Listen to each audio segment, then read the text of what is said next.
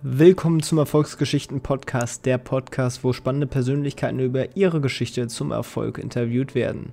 Ziel ist es dabei nicht nur, dich durch die Geschichten zu motivieren, sondern wir sprechen über konkrete Sachen und Tipps zum Umsetzen, mit denen du direkt loslegen kannst, um deine eigene Erfolgsgeschichte zu schreiben. Heute mit mir, Tim Sänger, als Host. In der heutigen Folge spreche ich mit Alex Fischer darüber, wie er sein Online-Business aufgebaut hat, äh, wie er sein Geld investiert und äh, ja, nebenbei die ganze Welt bereisen kann, denn er ist digitaler Nomade.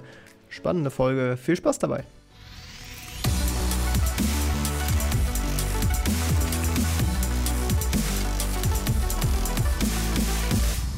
Moin Alex, wie geht's dir? Ja, grüß dich, Tim. Vielen Dank für die Einladung und ja, ich hoffe, dir geht's auch gut. Ja, mir geht's gut. Ich freue mich, dass du da bist. Und äh, um direkt mal äh, vorneweg irgendwelche mysteriösen Sachen aufzulösen, du bist nicht Alexander Düsseldorf-Fischer, der ja quasi genauso heißt wie du, der Immobilienmogul, sondern du heißt einfach nur so. Womit bist du denn bekannt? Ja, ich bin praktisch der echte Alex Fischer, der Alex Dividendenfischer. Macht ja Sinn, das äh, dann so zu nennen. Und ja, ich habe einen Finanzblog seit 2009 ähm, und ja, noch viele andere Online-Projekte. Ich glaube, 1999 habe ich meine erste Webseite gelauncht und seitdem bin ich Finanzblogger, Buchautor und ja, reise mittlerweile ortsunabhängig durch die Welt, auch wenn es gerade ein bisschen schwieriger ist. Ja, sehr cool. Und da steigen wir auch am besten direkt mal ein und zwar äh, zu den Anfängen. Du, hast eigentlich, äh, du bist eigentlich gelernter Einzelhandelskaufmann, richtig? Genau, ursprünglich im Einzelhandel gestartet und das war, also da war ich schon irgendwie jemand, der nicht wusste, was er machen soll. Ähm, beworben habe ich mich auch als Elektroinstallateur. Äh, da haben alle gesagt, das musst du machen, es hat Zukunft. Und dann hat er mir gesagt, ja, morgens um sieben musst du auf der Baustelle sein. Dann habe ich gefragt, ja, wo ist denn die Baustelle? Ja, das ist immer woanders. Ach, ich dachte, meine Güte, um sieben Uhr und auch immer woanders. Das war dann nicht so meine Welt. Dann dachte ich mir, wenn du dann in so ein, ein Einzelhandelsgeschäft gehst, was immer um die Ecke ist, äh, so eine feste Filiale, dann habe ich mich irgendwie wohler gefühlt. Da gab es noch keinen Onlinehandel, aber ich habe mich damals schon mit Themen beschäftigt, ähm, die man irgendwie ja, remote machen kann und nicht immer nur stationär. Ja, und dann bin ich irgendwann im Online-Business gelandet. Ja, dann hast du ja gerade eben schon gesagt, du hast 1999 deine erste Webseite gebaut. Worum ging es da? Ja, das war mehr so Zufall. Wir waren so organisiert mit ein paar Kumpels in so Fußballforen und dann hat irgendein Forum äh, dicht gemacht und dann hieß es, ja, wo treffen wir uns denn alle nächste Woche? Und dann, pff, dann haben sie alle auf mich gezeigt. Und ich war dann derjenige, der offenbar ein neues Forum äh, stricken musste. Und dann hat es ein bisschen gedauert, aber dann stand das Forum, wir konnten uns da treffen. Und das war dann auch mein erstes Business, so Fußball, Sportwetten. Das wurde dann immer größer, mehrere Webseiten und, und, und. Und ja, das war dann praktisch mein neues Hobby. Hast du dann so Affiliate für, für Sportwetten gemacht oder woher kam sozusagen die Monetarisierung dann? Genau, also das war dann anfangs über äh, Affiliate-Codes und später natürlich ähm, habe ich die Werbeplätze direkt vermarktet, also weniger über Affiliate, das war nicht dann irgendwie eine coolere Idee, hat auch hat sich auch meines Erachtens, ähm, besser rentiert, weil irgendwie hat ja dann jeder ein Konto bei irgendeinem Sportwettenanbieter und du machst dann noch Werbung, Werbung, Werbung und die werden dann nicht drei Konten eröffnen, also habe ich dann praktisch nur noch die Werbeplätze verkauft. Ja, ja, war bestimmt auch sehr lukrativ. Ich meine, gerade der so Sportwetten, Casino-Bereich, das sind ja so mit die höchsten Provisionen, die man so abgreifen kann. Das ist richtig. Ähm. Also Esoterik, äh, Finanzen und Sportwetten, also Glücksspiel, sind so die Themen, die im Internet äh, nach oben offen wirklich immer funktionieren. Ich glaube, Wetter würde auch funktionieren, wenn man mit, mit Wetter Geld machen würde, weil es ja auch ein täglich wechselndes äh, Thema ist. Aber ähm, leider hat in Deutschland die Regulierung dann überhand genommen und dann war von einem Tag auf den anderen irgendwann auch Schluss. Ich habe mich dann noch gerettet, indem ich dann Themen ähnliche ähm, Sponsorings angenommen habe, also eben eher nicht Wettanbieter, sondern vielleicht Blogs, die über das Thema Sportwetten berichtet haben oder Webseiten und dann so praktisch meine Einnahmen ja immer noch stabil halten können. Aber um langfristig war es dann irgendwann auch erledigt. Ja, spannend. Was hast du dann danach gemacht? Ja, ich habe das irgendwie zeitgleich schon angefangen, weil dadurch, dass ich da gut verdient habe und das auch nie ausgegeben habe, das Geld, äh, zum Leben brauchte ich das jetzt nicht, äh, musste ich ja irgendwo mein, mein Geld anlegen. Und dann startete ich da mit dem Finanzblog und das mache ich jetzt seit 2009 und ja, die Affiliate-Seiten im Sportwettenbereich, die laufen so ein bisschen nebenher noch. Da mache ich jetzt aktiv gar nichts mehr und praktisch kümmere ich mich jetzt um meine Bücher und um den Finanzblog. Magst du einmal skizzieren, woraus dein äh, Finanzblog so besteht? Weil der besteht ja aus mehreren Teilen sozusagen und ähm, womit du da auch, also was du da an verschiedenen Teilen auch aufgebaut hast und woher das Geld dann kommt. Also, was ich mir früher schon gedacht hatte, war immer, dass ich irgendwie ein Hauptthema suche und dann wie so ein kleine Satelliten drumherum Nebenthemen habe, die aber immer darauf aufbauen. Also, ich wollte jetzt nicht, ähm, Finanzen machen und dann irgendwas mit Tiermedizin. Das hat irgendwie nicht so gepasst. Also, ging es dann los, äh, Finanzen und Bücher und dann hast du Affiliates, Konten, Kreditkarten. Ähm, dann haben wir jetzt auch Hörbücher und dann das Thema Dividenden hat ja perfekt gepasst, dass ich seit einigen Jahren natürlich dann auf die Dividendenstrategie umgeswitcht bin und auch selber mein Einkommen aus Dividenden beziehe und dann noch einen Service dazu anbiete für Anleger, die nach einem gewissen System dort investieren möchten. Und so baut es alles aufeinander auf und ergänzt sich auch. Also es ist ganz angenehm, ja. Ja, und du lebst jetzt quasi dann hauptsächlich von, von diesen Einnahmen und äh, deinen Dividenden, richtig? Also ich könnte von verschiedenen Einnahmequellen, unter anderem den Dividenden natürlich auch leben. Mache ich jetzt nicht, weil ähm, bin da so ein bisschen allergisch. Ist am Ende dann auch Kapitalverzehr. Jeder Euro, den du aus dem Vermögen nimmst, ne, äh, tut es dann irgendwie doch weh. Deswegen sind die Dividenden praktisch das Letzte, was ich angreifen würde, wenn ich jetzt mal einen Euro mehr bräuchte. Ansonsten kann ich ganz normal von meinem Business auch leben. Und äh, das fand ich auch ganz witzig. Du hast dein Business in Estland angemeldet. Du bist da E-Resident, richtig? Richtig, ja, genau. Also ich hatte. Magst du da vielleicht mal einen kleinen Einblick geben, was das genau ist und was das für Vorteile bietet? Genau, also wenn man in Deutschland ansässig ist, dann bietet es keine Vorteile, dann hat man eher doppelte Buchführung und muss es am Ende doch wieder versteuern. Ich bin ja praktisch als äh, Dauerreisender unterwegs, ohne Wohnsitz. Äh, das nennt sich Perpetual Traveler. Und da hat man eben die Vorteile, dass man ähm, in der Einkommensbesteuerung ähm, eben keinen Wohnsitz hat, wo man es besteuern muss. Somit kann ich mein Einkommen dort ähm, steuerfrei beziehen. Wie gesagt, es gibt unterschiedlichste Setups, aber in meinem Setup ist es eben so, wenn man natürlich auswandert in irgendein Land, äh, was weiß ich, Malta, Zypern, dann muss man natürlich dort sein Einkommen versteuern. Da gibt es in jedem Land unzählige Regelungen. Und Estland hat sich angeboten, eben weil ich diesen Weg jetzt gehen wollte und weil die auch auf digitale Nomaden, ähm, ja, wie soll man sagen, ausgerichtet sind. Also wenn du bei uns in der Behörde hier reingehst und du sagst, was du machst, ich habe schon mal erzählt, was mit Webseiten und das und das, dann gucken die auch erstmal einen an, was genau machen sie denn da? Und in Estland steht in den Formularen drin, wenn du digitaler Nomade bist, dann gibt es da ein Kreuz. Also die wissen genau, worauf es da ankommt und das ganze Business, die ganze äh, Buchhaltung, die ganze Abwicklung ist alles digital. Also ich war ein einziges Mal in Estland und den Rest, der geht über Dashboard, über Chipkarten und alles digital. Also selbst meine Buchhaltung ist täglich up to date, ja. Also das macht aber ein Anbieter quasi für dich da vor Ort. Das ist ja so eine, glaube ich, eine Verpflichtung, dass man diese E-Residency-Unternehmen da gründen kann oder? Nee, verpflichtend nicht, aber man muss natürlich davon ausgehen, es ist auch wieder ein anderes Land mit gewissen Regularien. Also ich habe mir da eine Agentur genommen, die mir hilft. Das ist jetzt auch nicht teuer. Das, ich bin auch der Meinung, die sind in der Tat Gold wert. Man kann es aber auch ohne machen. Da muss man halt sich selber durchfuchsen, Jahresabschluss und so weiter. Ist zwar alles One-Click, aber dann landet man in irgendeinem Portal, dann sind dann kyrillische Buchstaben. Da habe ich dann schon jemand äh, an der Hand, der sich dann darum kümmert, ja. Ja. Ja, cool.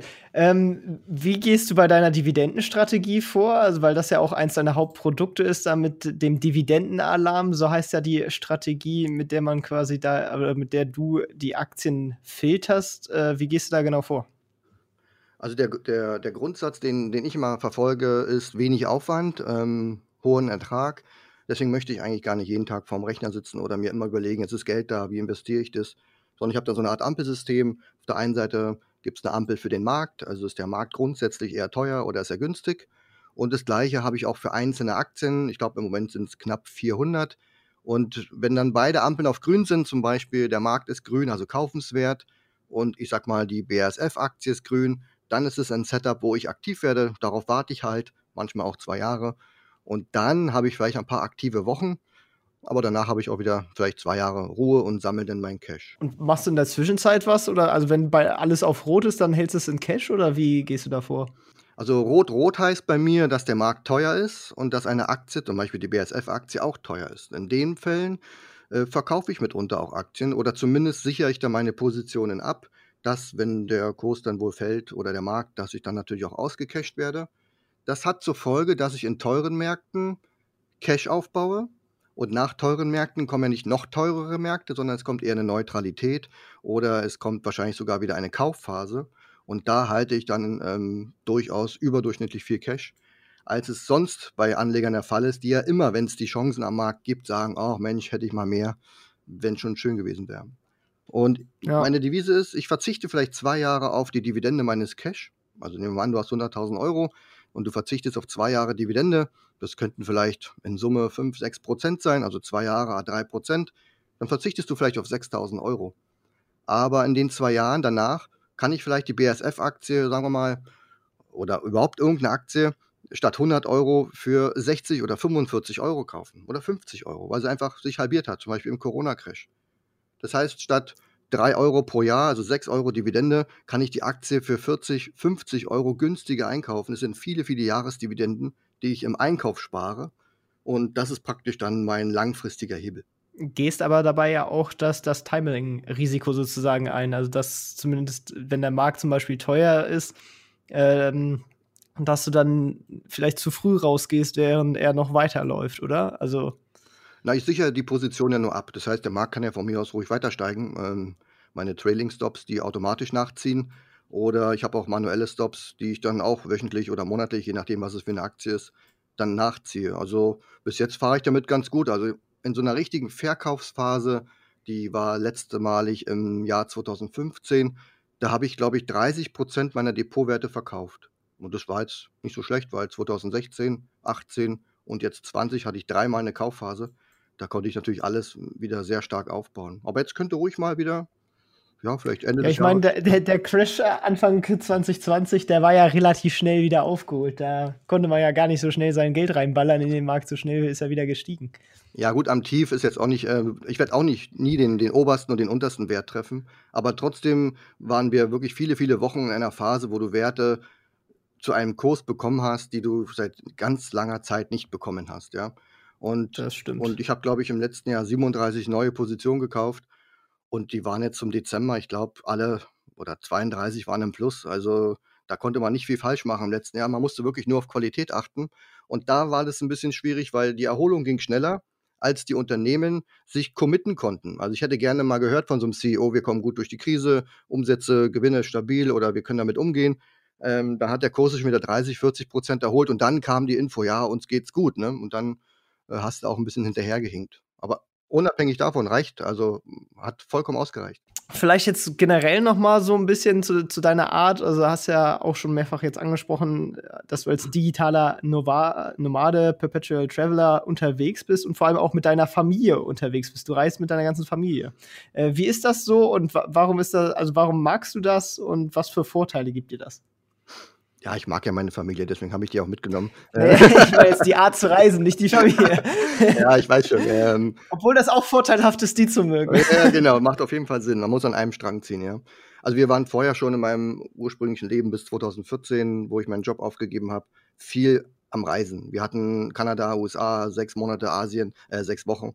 Das war der Jahresurlaub. Dann war der verbraten, dann kommst du im Februar und sagst, okay, jetzt müssen wir bis Dezember durcharbeiten. Und da hast du irgendwann gemerkt, also es reicht einfach nicht. Man hat direkt nach Ankunft schon Fernweh. Nach der ersten Fernreise haben wir gesagt, okay, jetzt sparen wir für die nächste in zwei Jahren. Und dann waren wir in einem Level, an einem Punkt, wo wir sagen, wir bräuchten eigentlich zweimal äh, eine Fernreise im Jahr. Und dann ähm, war das, ich glaube, 2000, keine Ahnung, 13 oder so, wo ich gesagt habe, wir müssen mal irgendwas ändern hier.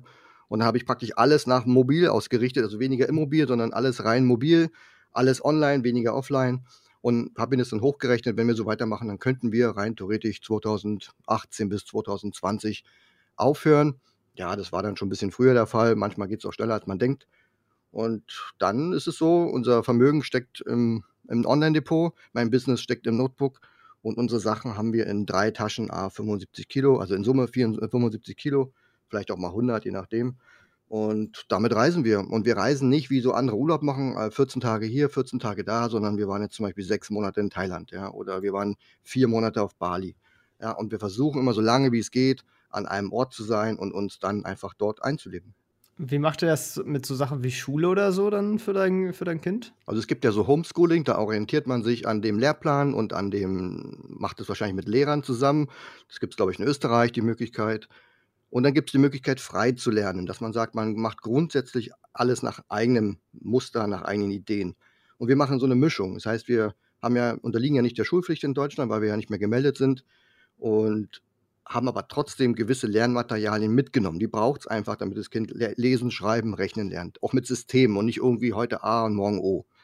Und auf der anderen Seite beim Freilernen geht es gar nicht darum, Schulstoff zu vermitteln. Ja, jetzt kommt Satz des Pythagoras und jetzt kommt, was weiß ich, ja, Dativ, Akkusativ und der ganze Schmarrn, sondern es geht darum, Lernmethoden zu vermitteln und dem Kind praktisch zu sagen, Lernen ist was Gutes. Mit den Methoden kannst du ganz leicht das lernen, was dich interessiert. Und so wie du dir wahrscheinlich das Podcasten oder deine anderen Hobbys selbst beigebracht hast, wirst du sicherlich nicht in der Schule beigebracht haben, brauchtest du Interesse an der Sache, lesen, schreiben, rechnen und vielleicht Sprachen. Und das kann unsere Tochter. Die kann lesen, schreiben, die kann rechnen. Und da unterstützen wir sie. Sie ist ja im Moment im Grundschulalter. Ich glaube, dritte Klasse wäre sie jetzt. Und ansonsten kann sie sich jedem Thema widmen, für was sie sich interessiert. Mhm. Ja, das ist natürlich eine sehr wichtige Eigenschaft. Und ich finde, das ist auch ein ganz guter Übergang ähm, sozusagen zum nächsten Teil des Interviews, was man so, was könntest du an praktischen Tipps so auf den Weg geben? Also, wenn jetzt jemand auch sagen wollen würde, er möchte sich auch ein Online-Business aufbauen, jetzt vielleicht nicht im Bereich Finanzen, sondern generell in einem Bereich, in dem man sich zum Beispiel auf, auskennt oder dass man ja ein Interesse für hat, mhm. ähm, würdest du da immer noch so vorgehen, wie du angefangen hast? Oder ähm, hast du da irgendwelche, ja, was war, wie bist du überhaupt an die Aufmerksamkeit gekommen? Also wie verschafft man deinem Blog so die, die Leser? Ist es einfach durch Google Mark, also durch Google Search Engine Optimizing gekommen? Also zum einen ist es ja oft, womit mache ich überhaupt ein Business, ja? Und äh, bei den meisten ist es so, ich möchte gern Geld verdienen online und ich muss alles ändern und dann rennt man praktisch dem Geld hinterher. Und ich glaube, das ist nicht so der richtige Ansatz. Ich empfehle einfach der, ja, dem, was man Spaß hat, einfach hinterher zu hören. Wenn dich bestimmte Themen interessiert, du hast bestimmte Hobbys hast, dann fühlt sich das für dich nicht wie Arbeit an. Du kannst also auch mal bis nachts um 23 Uhr sitzen und an irgendwelchen Projekten arbeiten. Sowas musst du finden. Und daraus entsteht dann praktisch Konzepte, Businessmodelle. Ja, du kannst sagen, ich mache einen Blog und schreibe für andere.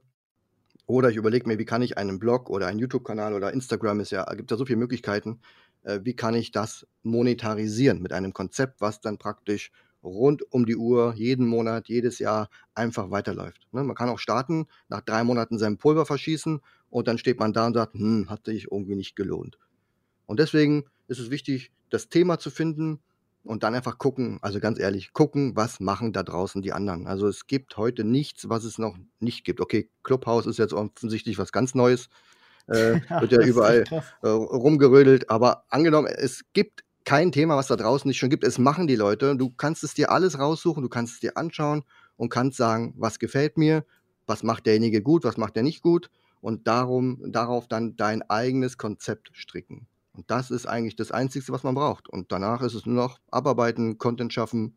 Ja, wenn du so sagst, abarbeiten, ähm, wie arbeitest du denn da selber so? Also äh, planst du fest mit bestimmten Arbeitszeiten, die du dir äh, gibst? Zum Beispiel sagst du dir, ich möchte irgendwie am Tag sechs Stunden arbeiten oder was auch immer. Ähm, wie organisierst du dich da selber so? Also am Anfang war es so, ich war ja auch 40 Stunden arbeiten, dann musste ich um anderthalb Stunden nach München rein, anderthalb Stunden nach München raus. Das heißt, ich war genauso lange unterwegs als Teilzeitkraft, später in Elternzeit, wie jemand, der Vollzeit arbeitet.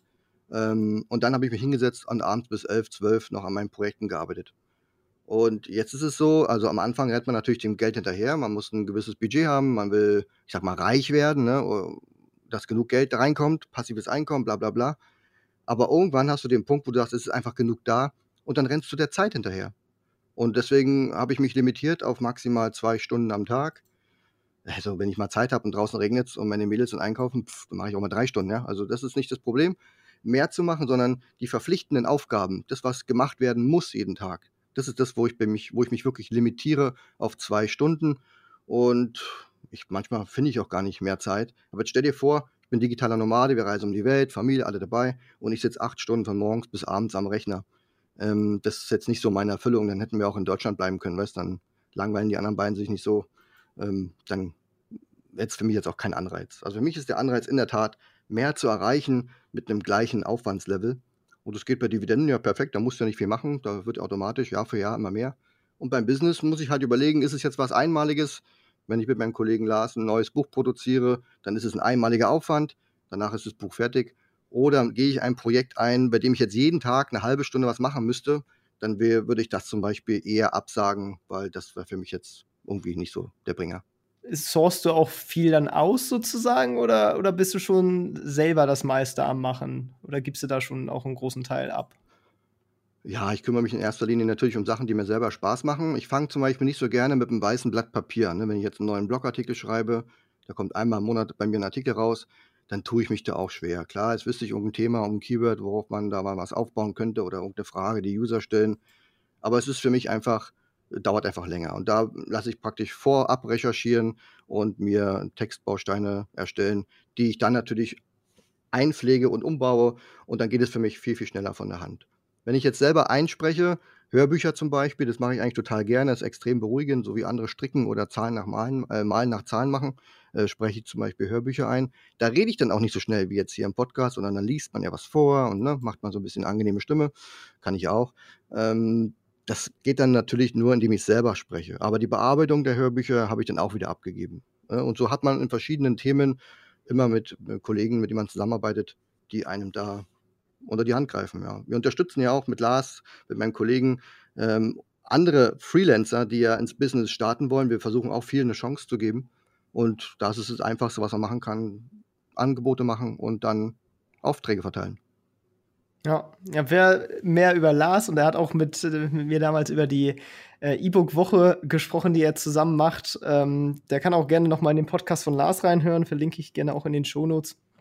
Ähm, genau, da bin ich aber auch immer noch nicht durchgestiegen. Äh, was ist da euer Geschäftsmodell? Weil ihr schreibt ja eigentlich, dass ihr das umsonst veröffentlicht. Ja, wir veröffentlichen unsere Bücher grundsätzlich kostenfrei. Ich sage mal in der ersten Woche, deswegen heißen wir E-Book-Woche, ja. Danach ist es natürlich im Verkauf. Also, wir wollen, dass die die User uns natürlich folgen, unserem Projekt. Das heißt, wir informieren sie und sagen: „Hey, ab morgen ist unser neues Buch online, ähm, und das könnt ihr euch jetzt kostenlos herunterladen.“ Und dann ist der Aktionszeitraum vorbei, ich sage mal die erste Woche, dann liegt's ganz normal im Buchhandel als Hörbuch, Taschenbuch, E-Book und man kann's kaufen.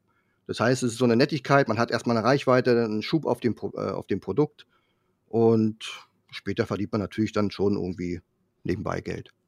Ja, wenn du jetzt so zurückblickst auf deinen Lebensweg, gibt es irgendwas, wo du definitiv sagen würdest: „Wenn ich das jetzt alles, äh, also an Erfahrung hätte, das würde ich auf jeden Fall anders machen?“ Ja, die Abkürzung ist natürlich, wenn du das Wissen von heute einfach in die Vergangenheit, äh, transformierst, dann könnte ich viele, viele Abkürzungen nehmen, ganz ganz klar, gar keine Frage. Mein Blog zum Beispiel also mein Service heißt ja Dividendenalarm, geht ja auch über dividendenalarm.de. Da war ich schon 'n bisschen kreativer, aber mein erster Finanzblog, äh, 2009, der hieß oder heißt ja „Reich mit Plan“, ne? Ähm, da fasse ich mir heute manchmal selber an 'n Kopf. Ähm, das ist heute beim E-Mail-Marketing 'n absolutes, äh, Reizwort.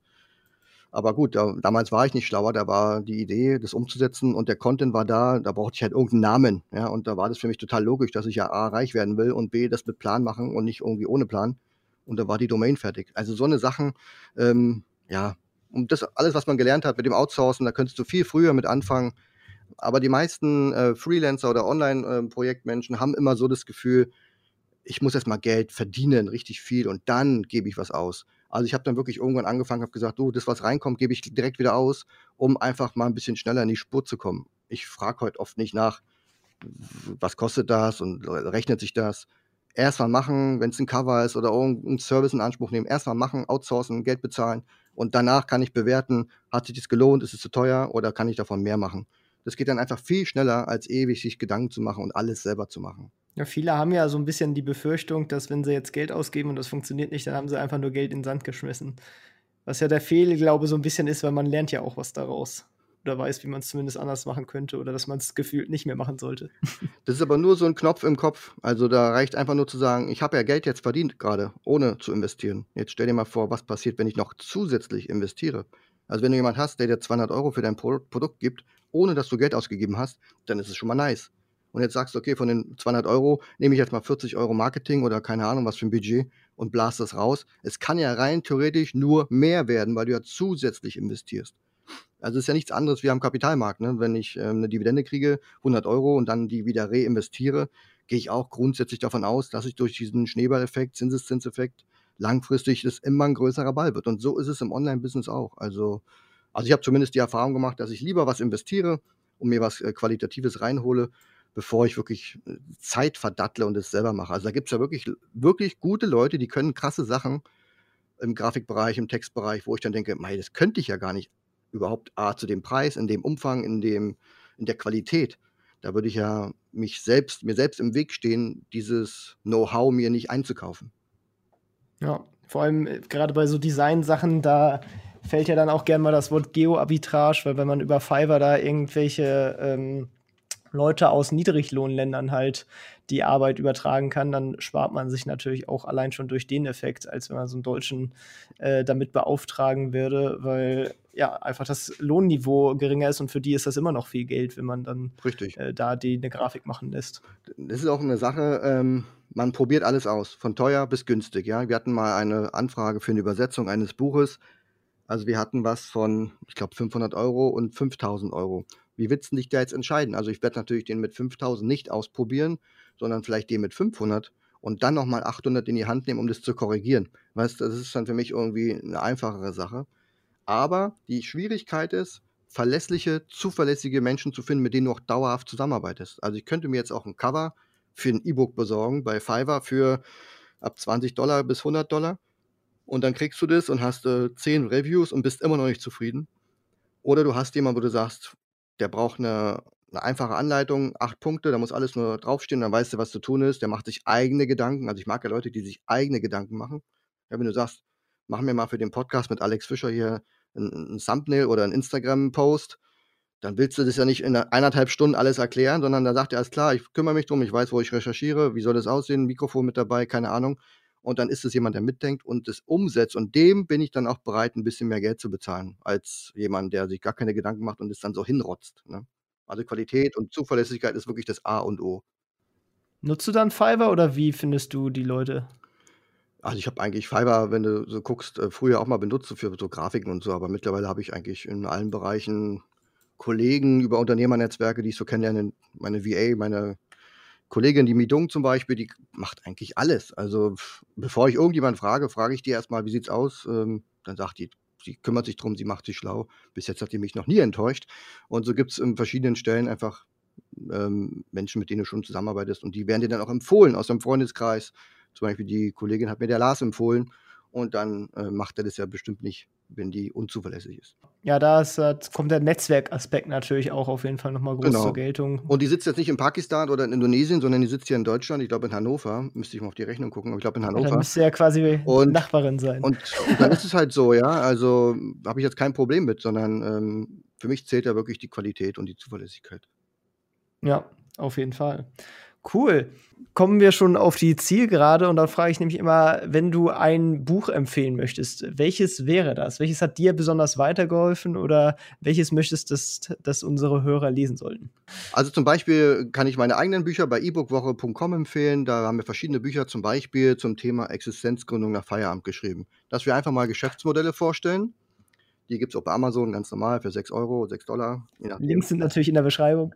ja, kann man auch verlinken da, da, da zeigen wir, dass man nicht jetzt von, von dem Vollzeitjob in die Nebenselbstständigkeit reinspringen muss oder in die Vollselbstständigkeit, das wollte ich eigentlich sagen, sondern dass man sich nebenbei was aufbauen sollte.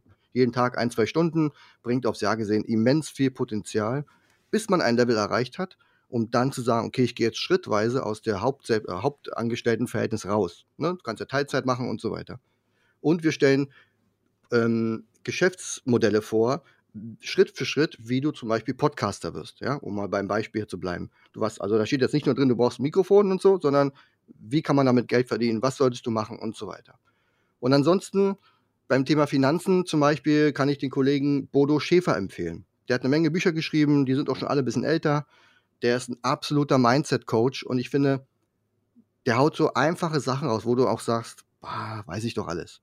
Aber der bringt es so rüber, wo du sagst, boah, ich muss das zweite Buch lesen. Und dann setzt du dich ran und so war ich damals, habe dann angefangen mit Excel, hat alles aufgeschrieben. Ist alles simpel. Eigentlich wissen die Leute, worauf es ankommt, ja. Aber ich finde, der Bodo, der kann es echt so rüberbringen, dass du sagst, ich setze mich jetzt mal hin und ich mache jetzt mal was, was alle um mich herum nicht machen. Und das ist schon mal der Anfang, einer von 100 zu sein, der einen anderen Weg geht und dann wird man es eigentlich zwangsläufig auch schaffen. Ist natürlich auch ebenfalls äh, verlinkt. Ja, und dann die, die gute alte letzte Frage. Wenn du einen einzigen Tipp den Hörern geben müsstest für ihre Karriere, für ihr Leben, welcher wäre das? Anfangen, einfach anfangen. Nicht morgen, nicht heute, sondern einfach ausmachen jetzt den Podcast, Dankeschön sagen und anfangen. Und da gibt es so viele Möglichkeiten. Vorher natürlich noch bewerten. Ja, na klar. äh, aber es gibt so viele Möglichkeiten, einfach nicht Zeit zu verschwenden. Und in, in, vielen anderen Dingen verschwendet man immer so viel Zeit und weiß es eigentlich auch.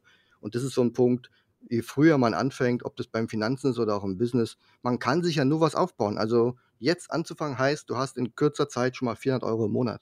Wenn du erst nächstes Jahr anfängst, zieht sich das alles nach hinten. Also irgendwann als Rentner hast du dann 400 Euro im Monat zusätzlich. Also sofort hinsetzen, Gedanken aufschreiben und anfangen. Ja, wichtiger Tipp.